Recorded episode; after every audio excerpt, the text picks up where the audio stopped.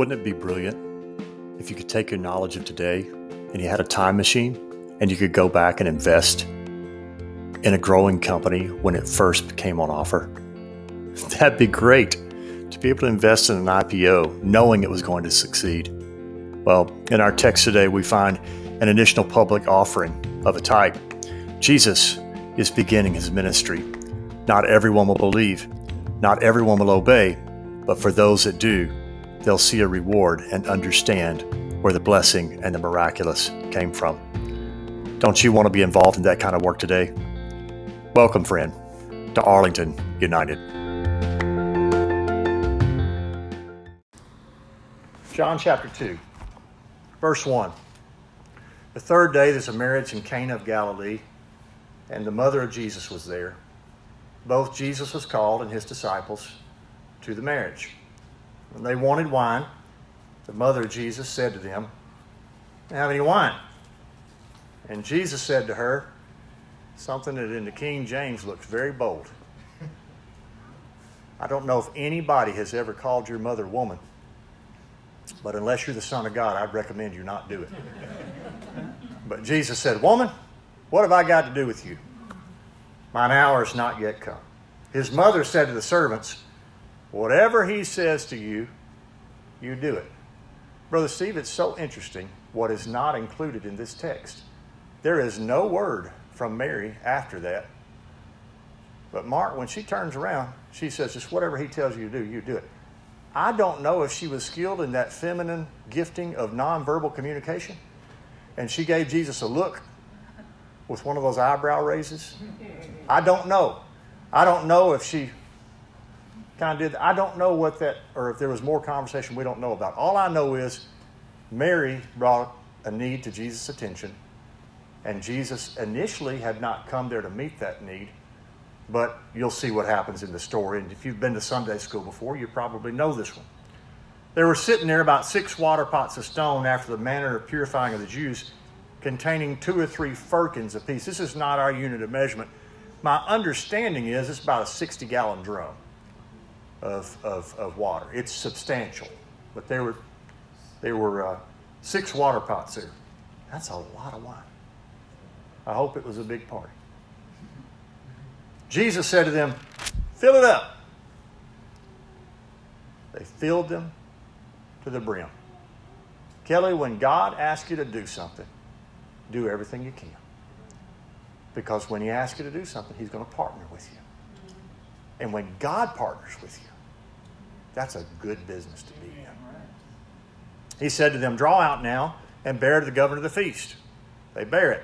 Ruler of the feast tasted the water that was made wine, knew not whence it was, but the servants which drew the water knew. governor of the feast called the bridegroom. This is the, the husband at the wedding. And he said, This is unbelievable. Usually, you know, you do the good stuff first, and when everybody's kind of half out of it, give them something that's bad, the swill. He said, But you guys have saved the best for last. It's not in my notes, but I just want to tell somebody your best days are not in your rearview mirror. God doesn't do anything halfway. And He doesn't take anybody halfway home. And He doesn't half answer any prayers. And by the time He's finished, what's ahead of you is going to be better than what's behind you. And the best is not in the past. The best is served, Sheila, at the end of the feast.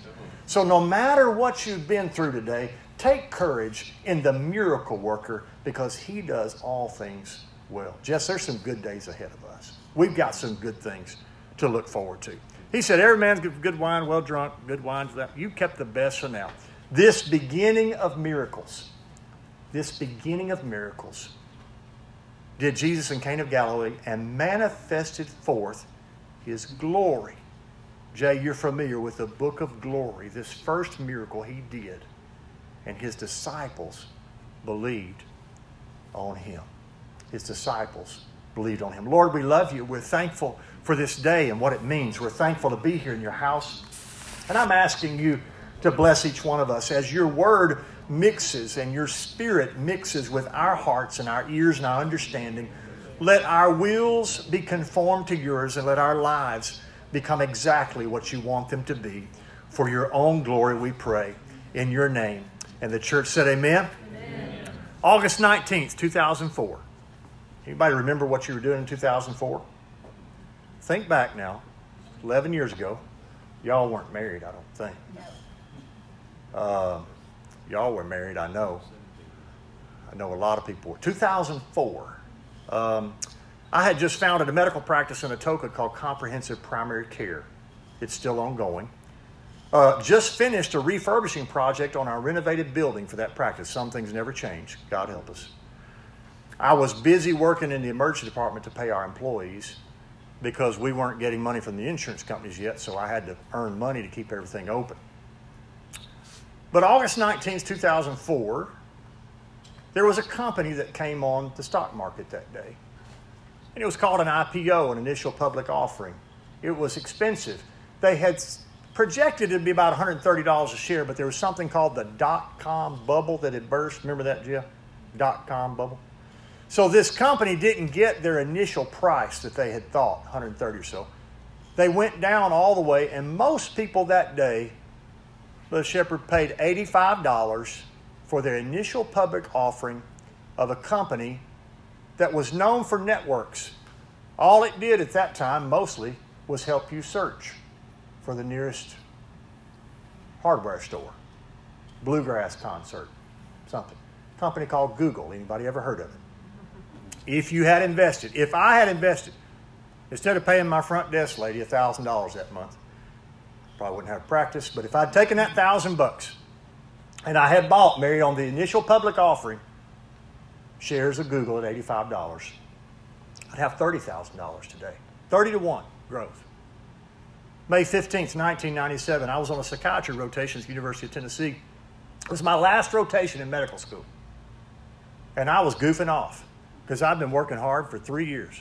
And I was just about to have to go into internship where I was going to have to work harder. And people's lives were going to depend on it, not just my grades.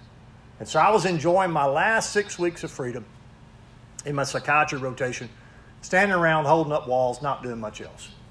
But May 15th, 1997, there was a company offered on NASDAQ that day, and its initial price was $18 a share, Brother Jim.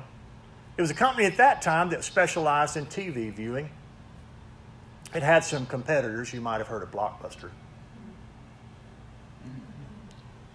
But it's gotten into some other things since then, a few other things. You might have heard of it Amazon.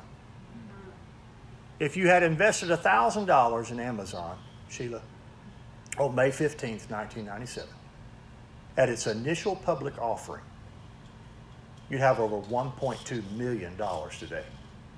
And somebody else could have scrubbed all this paint and put all this in because we'd be in a different position. If we had known then what we know now, and just a little nest egg, it wouldn't have, t- wouldn't have taken a million dollars to be to gain a lot of value if you knew that the initial public offering was of a company that was going to grow in influence and power and monetary value and all that kind of stuff.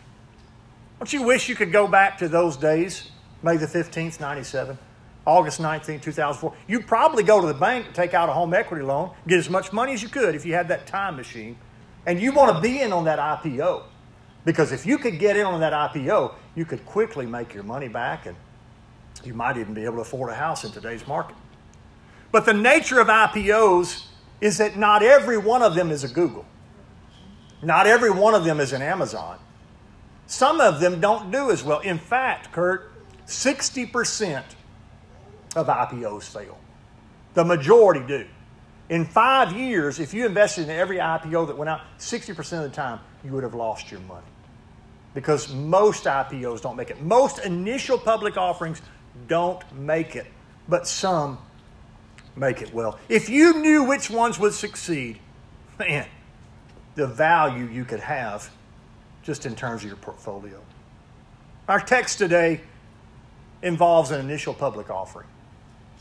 It was a first time on the marketplace of ideas for a rabbi who came from Nazareth, came from nobody, questionable circumstances, a teen pregnancy with a shadow over it of a lady who said, that the Holy Spirit had fathered her child. Nobody believed it.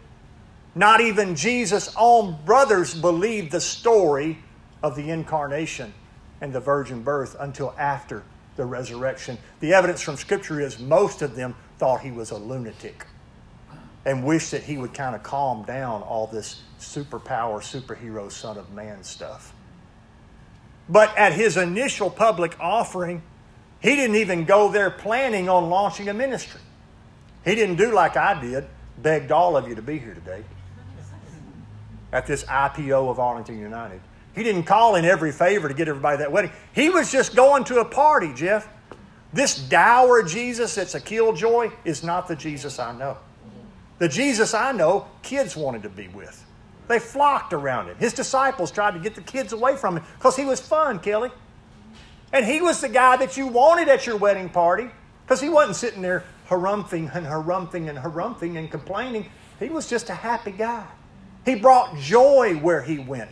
If there is no joy in your life, I would urge you to re examine your relationship with the joy giver. Because when Jesus is in control of your life, even one of the portions of his fruit of his spirit in us is joy. Amen. Amen. Some of us, the distance between our soul and our smile has gotten longer and longer as the years have gone on because I, I know life happens. I don't mean to minimize problems, but joy is different than hilarity.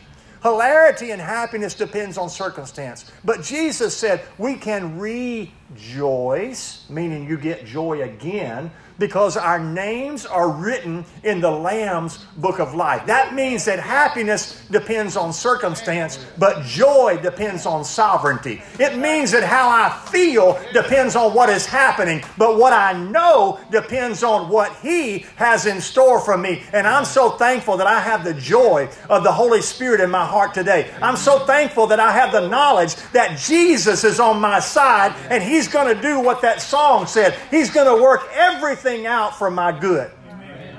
If it's not good, it's not over. If it's not right, it's not finished. If it's not joy, Jesus hasn't had his full say about it. That's the kind of God we serve. Well, at his IPO, the Apostle John described it as a beginning of miracles that manifested the glory of Jesus. See, the book of John is a little bit different than the other three gospels. The other three gospels are called the synoptic gospels. And what that means is they are a synopsis, they're a, a summary of the story of Jesus. And they're sort of like three newspaper reporters Matthew, Mark, and Luke. They all kind of give their own perspective on Jesus. Luke like Jessica and myself, like Jay and myself, was in the healthcare profession. And so he tends to emphasize the humanity of the people in the Gospels. Matthew was steeped in Hebrew tradition, and so you kind of get a Jewish perspective there. And then Mark was a latecomer, a younger man, and so his gospel is the shortest. And but they all basically follow the historicity of Jesus. But John's gospel is very different. It is almost like the editor gave you the meaning of the story. It is a, it is a theological gospel, and it doesn't follow time by chapter. In, in, in other words, the first 11 chapters of John, or 12 chapters, cover about three years, but then the last 10 chapters or so cover one week. And so the, the early part from, from John 1 to John 12 is about how God proved that he was resident in Jesus, reconciling the world unto himself. It's called the Book of Glory. And there were seven glorious signs that were given, and this was the first one. But it wasn't dramatic. It wasn't, it didn't even seem like a big deal, and it almost didn't happen.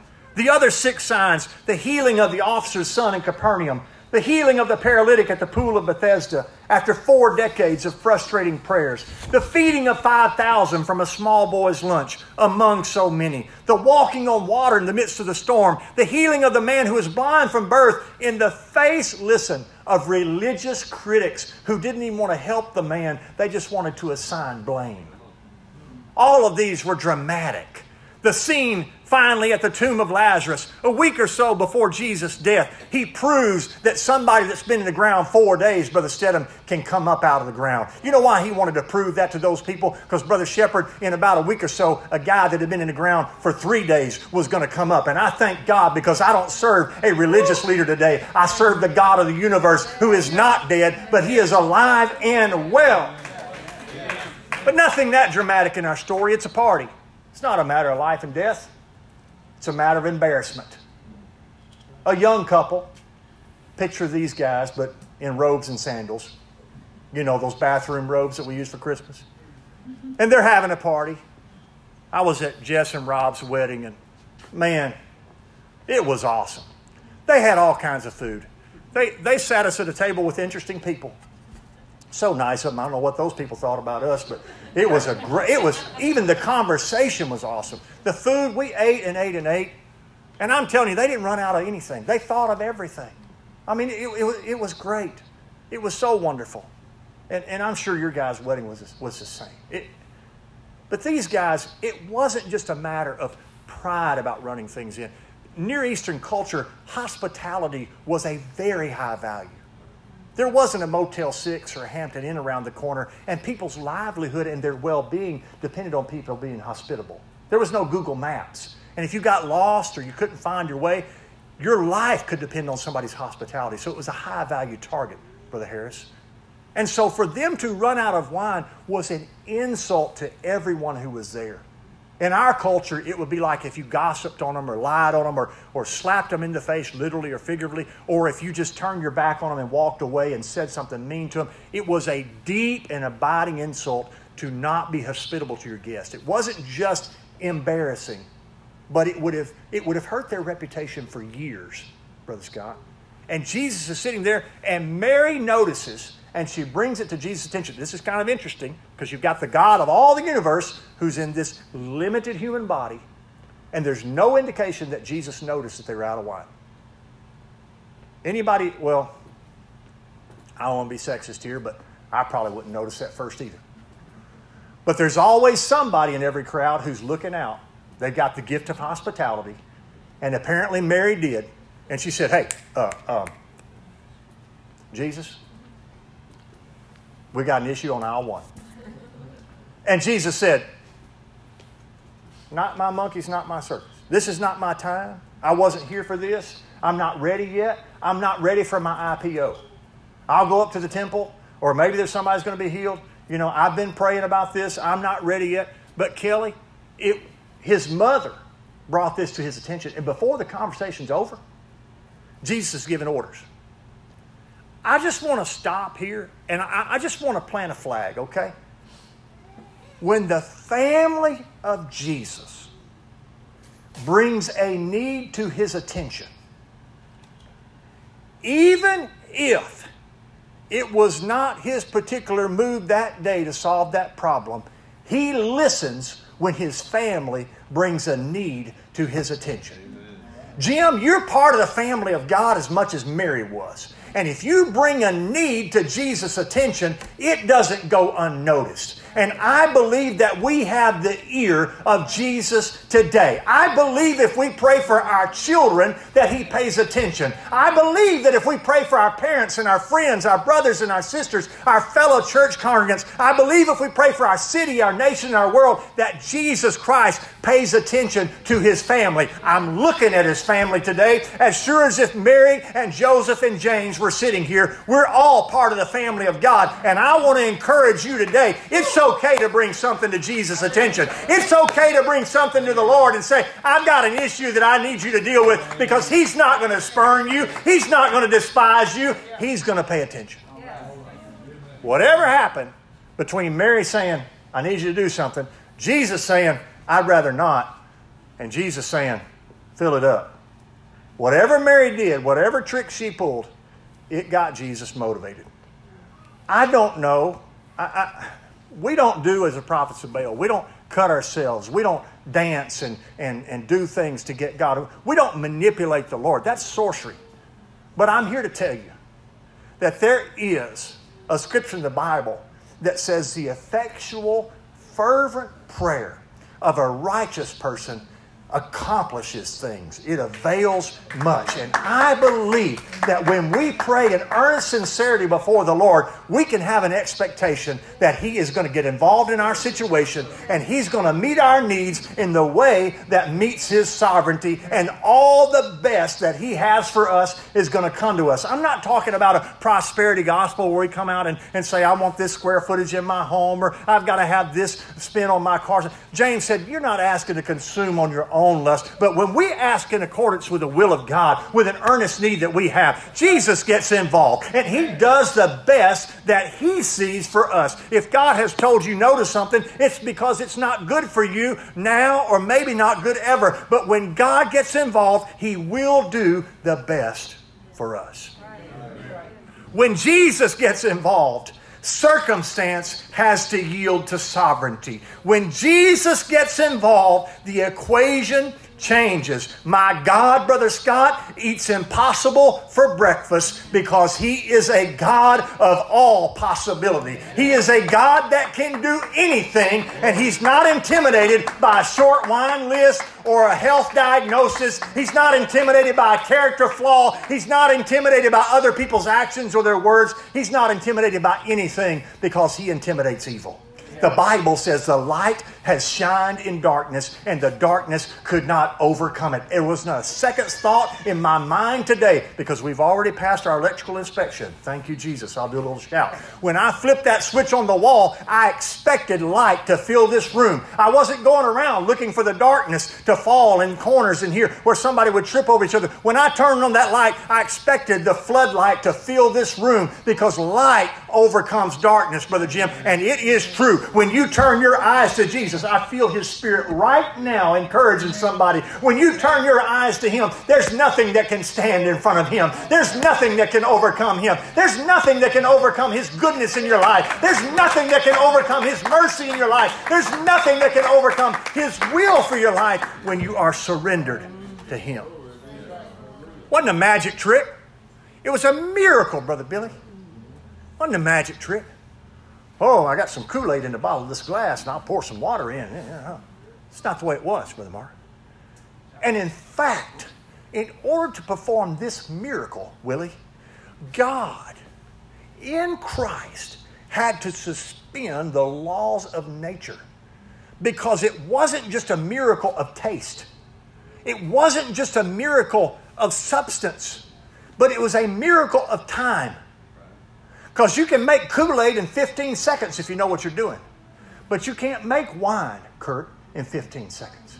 Because a seed has to be planted, a vine has to grow, a grape has to ripen, and then it has to be plucked, it has to be mashed. And then you've got to set that wine in caskets, uh, a cask, and you've got to allow that to mature and there's a fermentation process that has to happen. My Jesus is so powerful that he moved time aside to keep a young couple from being embarrassed at a wedding just because, and he didn't even go there intending to do it. He did it because his family asked him to. I'm talking about a God who gets involved in the lives of his people. I'm talking about an initial public offering that maybe you didn't believe in Jesus before that day. The Bible is so interesting. His disciples, his students, Scott, after they saw that, it said they believed him. You may have come here today because I wouldn't quit texting you. You may have come here today because Candace wouldn't leave you alone. I don't know why you came here today. Maybe you're a huge banjo fan and you found out that Kurt and Andrew were going to be here. I don't know why you came here. But when Jesus is done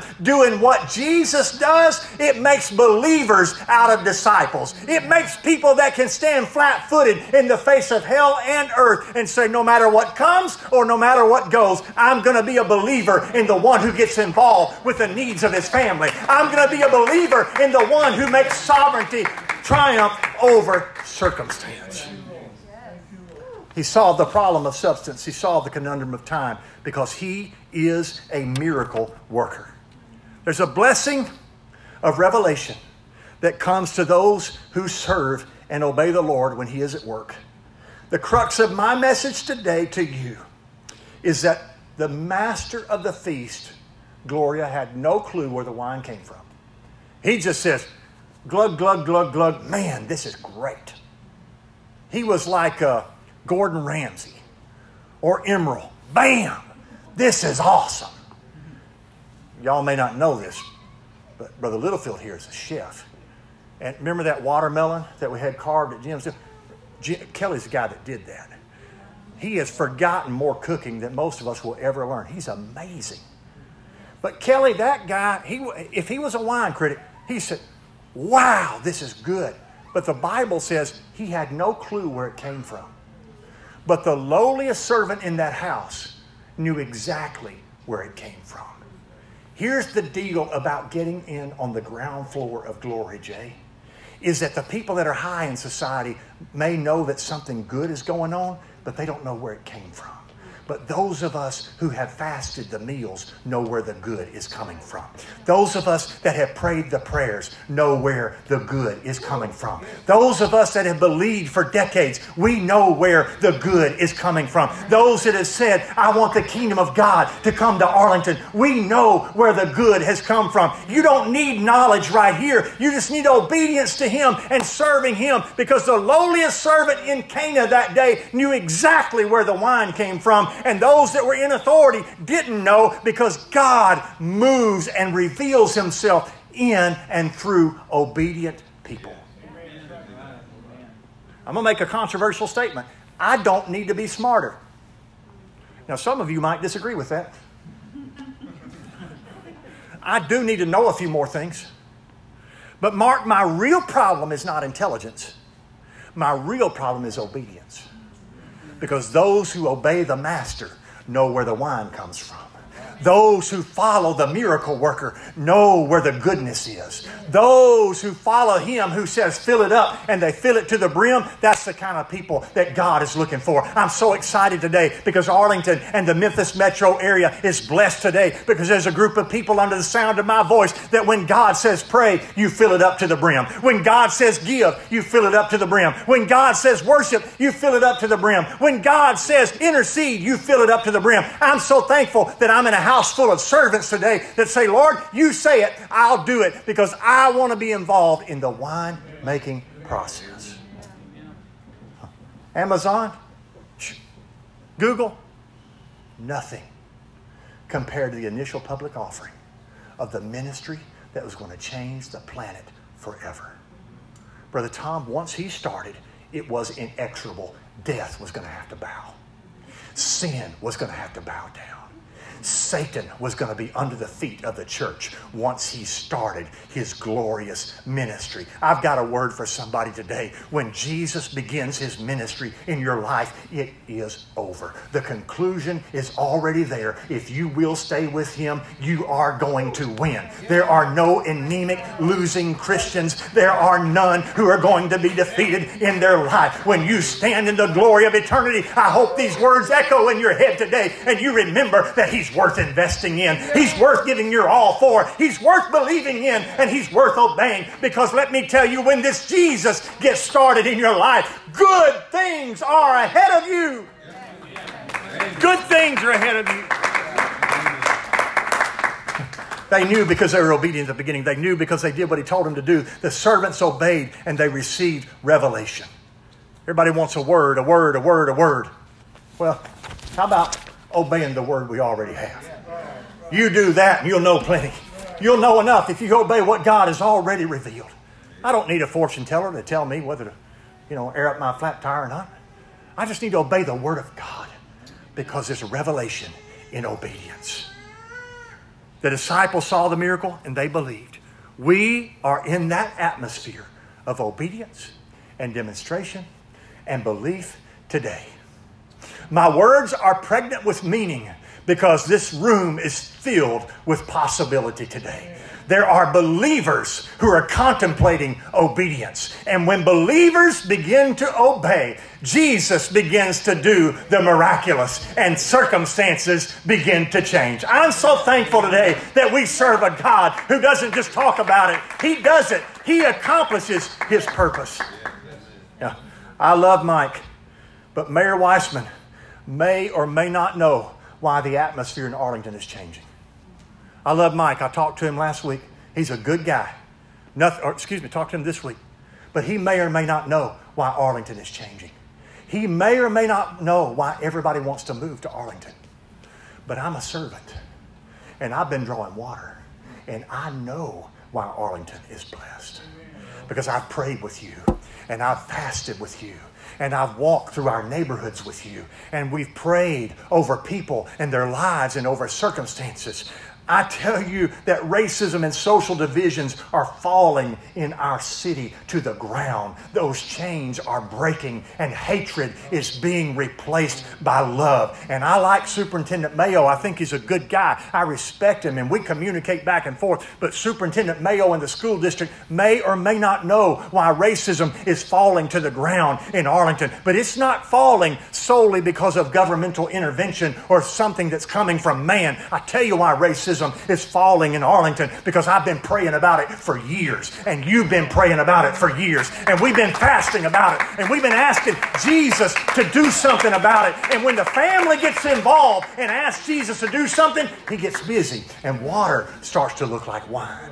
And it's better and better and better when Jesus gets involved. Adultery is falling in our in our neighborhoods. Pornography and gambling and alcoholism and opioid addictions are losing their grip on people and families. And the local health clinics, I praise God for the pediatric clinic. I praise God for PEDS. I praise God for the new Baptist ER that they're going to build, but it's going to be filled with fewer people with overdoses. And they may not understand why from an epidemiologic standpoint, Jay, but I know because I've been bearing some water and I'm trying with my little prayers to fill it up to the brim because I'm praying that God will break the back of addiction in our city, that God will change our city and God will transform our city, and that families will be free to serve God in the freedom of the Holy Spirit that He gives to every individual who desires it and is obedient to Him.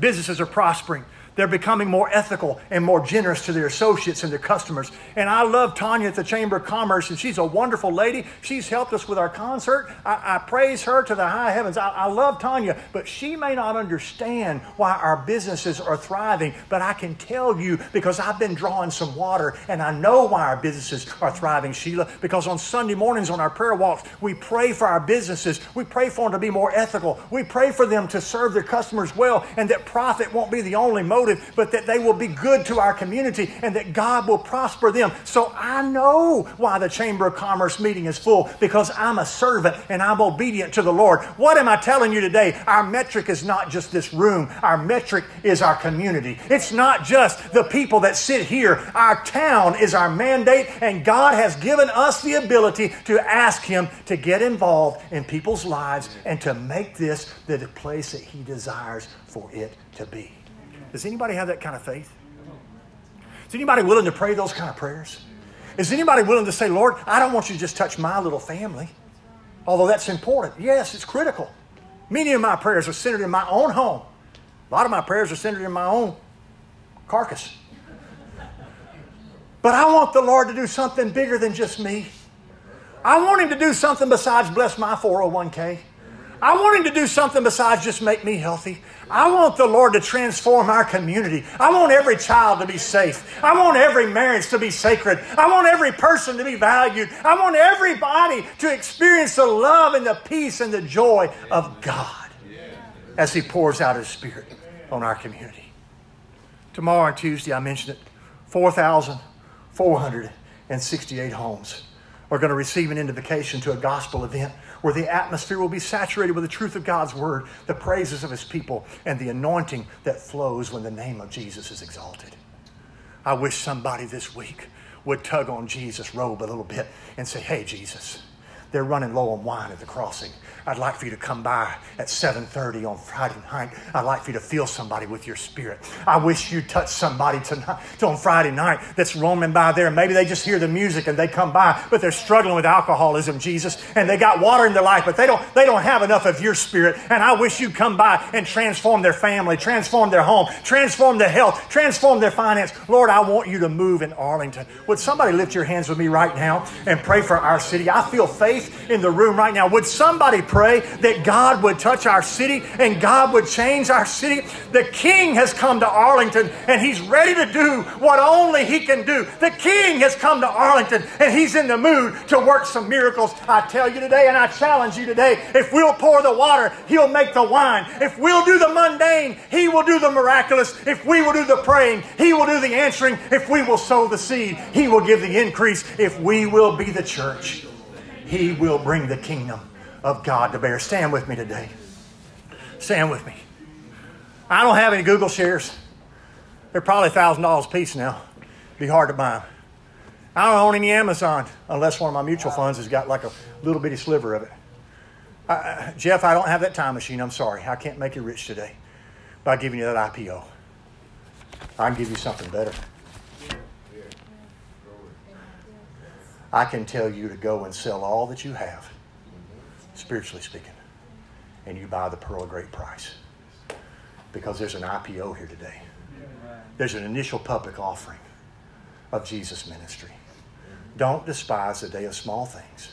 When God begins a work in your life, and I'm not talking even about Arlington United now, I'm just talking about what God is doing in our lives. If you will sell out to Him, and you will say, Lord, no matter what it takes, I want to obey you. And I want to believe in you. And I may just be a lowly servant. Maybe I don't know how to run the feast. Maybe I don't know how to cook the thing. And if I try to carve a Weller melon, it would look like a honeydew. I don't know, I don't know how to do all that stuff. I can't play the banjo. I can't paint. I get the, the trim on the wall and the wall on the trim and everything in between. And I don't even know. I, I, if I were up there, they'd still be trying to plug up sound cords. Maybe you don't have all that talent. But if you can obey, That's right. you can change a city. Amen. If you can believe, you can change a world. Rebecca, there's no telling what's going to happen. If you just say to Jesus, hey, here's a need I noticed. Jesus, I'm your family. Would you get involved? Amen. No telling. No telling. No telling, Alicia. If you just take your, your water bucket and fill it a little bit more with some intercession for a family that's sitting right here today. Because he's still in the miracle working business. He's still making wine. He's still moving time and space aside and saying, That's nothing. I made time. I made space. I can deal with it the way I want to. He's still changing families. He's still calling children home. He's still healing cancer today. He's still touching people's lives. He's still saving souls. Willie, I know of people that are in their 70s that he still calls and fills with the baptism of the Holy Spirit and transforms families. When Jesus gets involved, it gets real good real fast. And I just want him to be involved today. Would you lift your hands with me? Would you pray that the Lord will touch our city? Would you pray he'll touch your family? Would you pray he'll touch your circumstance? Everything changes when the kingdom comes. Everything changes when the kingdom comes. Everything changes when the king gets involved. Lord, I'm asking you. I'm asking you to do your work today, Lord. I'm asking you to do what only you can do in my family, in my life, in my home, Lord, in my community, in my workplace, Lord, in my neighborhood, Lord, in this church, Lord, in our city, in our world, in our nation. We're asking you to undertake, Lord, in the name of Jesus, the name of the Lord. You can respond however you like. Jana's going to lead us into worship right now. You can kneel, you can stand, you can come to the front, however you want to respond to the Word of God today. But I'm asking to respond to Him as He blesses us with His Word and His Spirit today in the name of Jesus.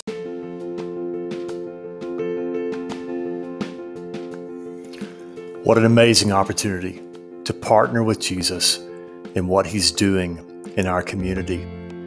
You know, that initial public offering is available to you today. He's calling whosoever will. He's asking for laborers to participate in the harvest. He's asking for all people everywhere to join him in his covenant, to be obedient to his plan, and to be servants in advancing the kingdom of God. Don't you want to be part of it? I do. Let's join his initial public offering today and let's see what the miracle worker will do when we join as servants with him in obedience and faith for how he's going to transform each of our lives. Thank you for joining us at Arlington United. God bless you.